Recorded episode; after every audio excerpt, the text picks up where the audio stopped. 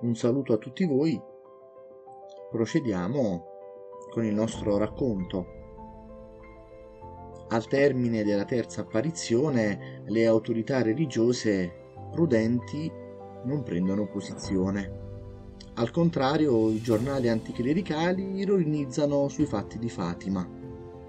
Ne parlano talmente tanto che senza volerlo rendono noti gli eventi di Fatima, anche oltre provincia. Tra coloro che non credono alle apparizioni c'è il viceprefetto di Villanova, Arturo Doriveira. L'11 agosto convoca i tre bambini con i loro genitori, ma non riesce ad ottenere nulla, anche perché si presenta solo Lucia. Furioso la lascia andare promettendo che scoprirà la verità, anche a costo di condannarla a morte. La mattina del 13 agosto Doriveira si presenta ad Agiostrel con la scusa di voler andare sul luogo delle apparizioni. Con astuzia si fa trovare in compagnia dei parroci della zona. In questo modo rassicura i genitori, offrendosi di accompagnare i tre piccoli. A turno i ragazzi salgono sulla carrozza e si incamminano verso la destinazione, ma anziché recarsi alla cova d'Airia, Doriveira prende la strada per Villanova. Quando scocca mezzogiorno, i tre cugini sono ancora dal viceprefetto. Col cuore in gola pensano al mancato appuntamento con la Vergine. Do Oliveira attenta di fargli confessare la loro bugia, ma non ottenendo nulla li fa rinchiudere in prigione, pensando di convincerli a confessare. I tre pastorelli offrono le loro pene per i peccatori, come la signora ha chiesto e man mano che i bambini recitano il rosario, altri carcerati si uniscono alla preghiera. A qualcuno scende una lacrima nel ritrovare quelle parole dimenticate da tempo. Questo luogo buio e triste diventa un luogo di preghiera. La mattina seguente Oliveira li minaccia di friggerli nell'olio bollente se non confesseranno le loro bugie vuole solo spaventarli, ma i bambini credono che dica sul serio e non gli importa se saranno uccisi, tanto sanno di andare dritti in cielo. Giacinta si offre per prima al martirio e Lucia e Francisco raddoppiano le preghiere affinché abbia il coraggio di morire in silenzio. Anche Francisco viene trascinato via Lucia intensifica ancora di più le sue preghiere e quando arriva il suo turno è convinta che i suoi cuginetti siano già in cielo. Ma si sbaglia, poiché il viceprefetto non ha trovato alcun appiglio legale per trattenerli ed è costretto così a liberarli. La domenica seguente, il 19 agosto, mentre si trovavano in località Valignos, la Madonna appare. Quarta apparizione della Vergine, che dirà ai tre piccoli di continuare a venire alla cova da Iria il 13,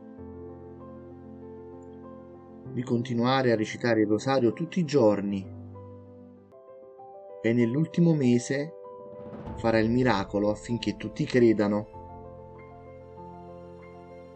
Lucia chiede cosa la signora voglia che si faccia con i soldi che la gente lascia alla cova d'Airia. La Madonna farà fare due portantine. Una dovranno portarla Lucia e Giacinta e altre due bambine, vestite di bianco. L'altra Francisco con altri tre bambini.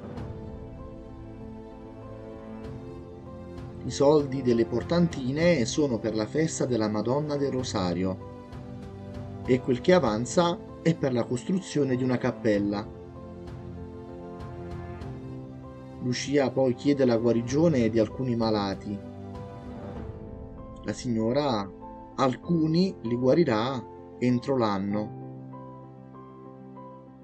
Chiede nuovamente di pregare molto, di fare sacrifici per i peccatori, perché molte anime vanno all'inferno, perché non vi è nessuno che si sacrifica per loro.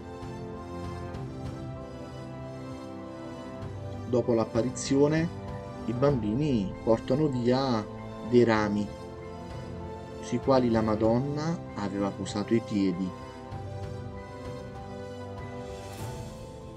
Giacinta li mostra a Maria Rosa. La donna ne rimane così impressionata che non osa più maltrattare Lucia. Quei rami emanano un gradevolissimo profumo, completamente sconosciuto. Il paese intero è invaso da questo misterioso profumo.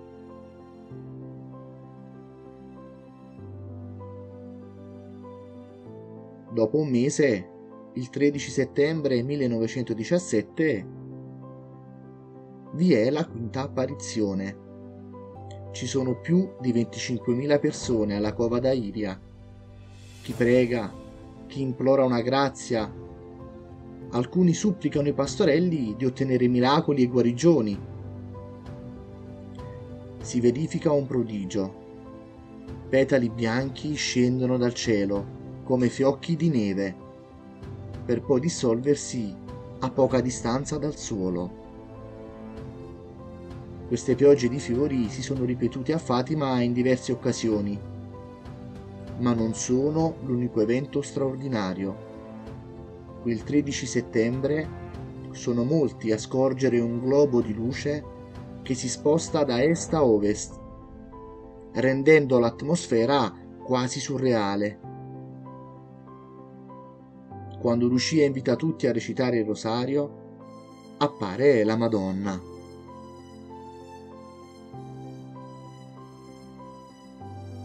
Compare anche sotto forma di Madonna Addolorata, Madonna del Carmine, la Madonna con San Giuseppe e il bambino Gesù per benedire il mondo.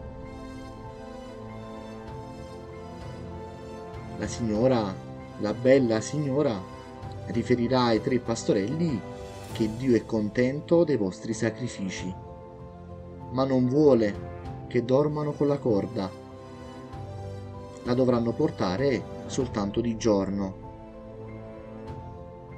Anche in questa occasione Lucia chiede la guarigione di alcuni malati. Alcuni verranno guariti altri no, perché nostro Signore non crede in loro. In ottobre, riferirà la bella signora, farà il miracolo affinché tutti credano. Lucia porta un dono alla signora che le avevano dato. E la bella signora risponde che questo non le serve lassù in cielo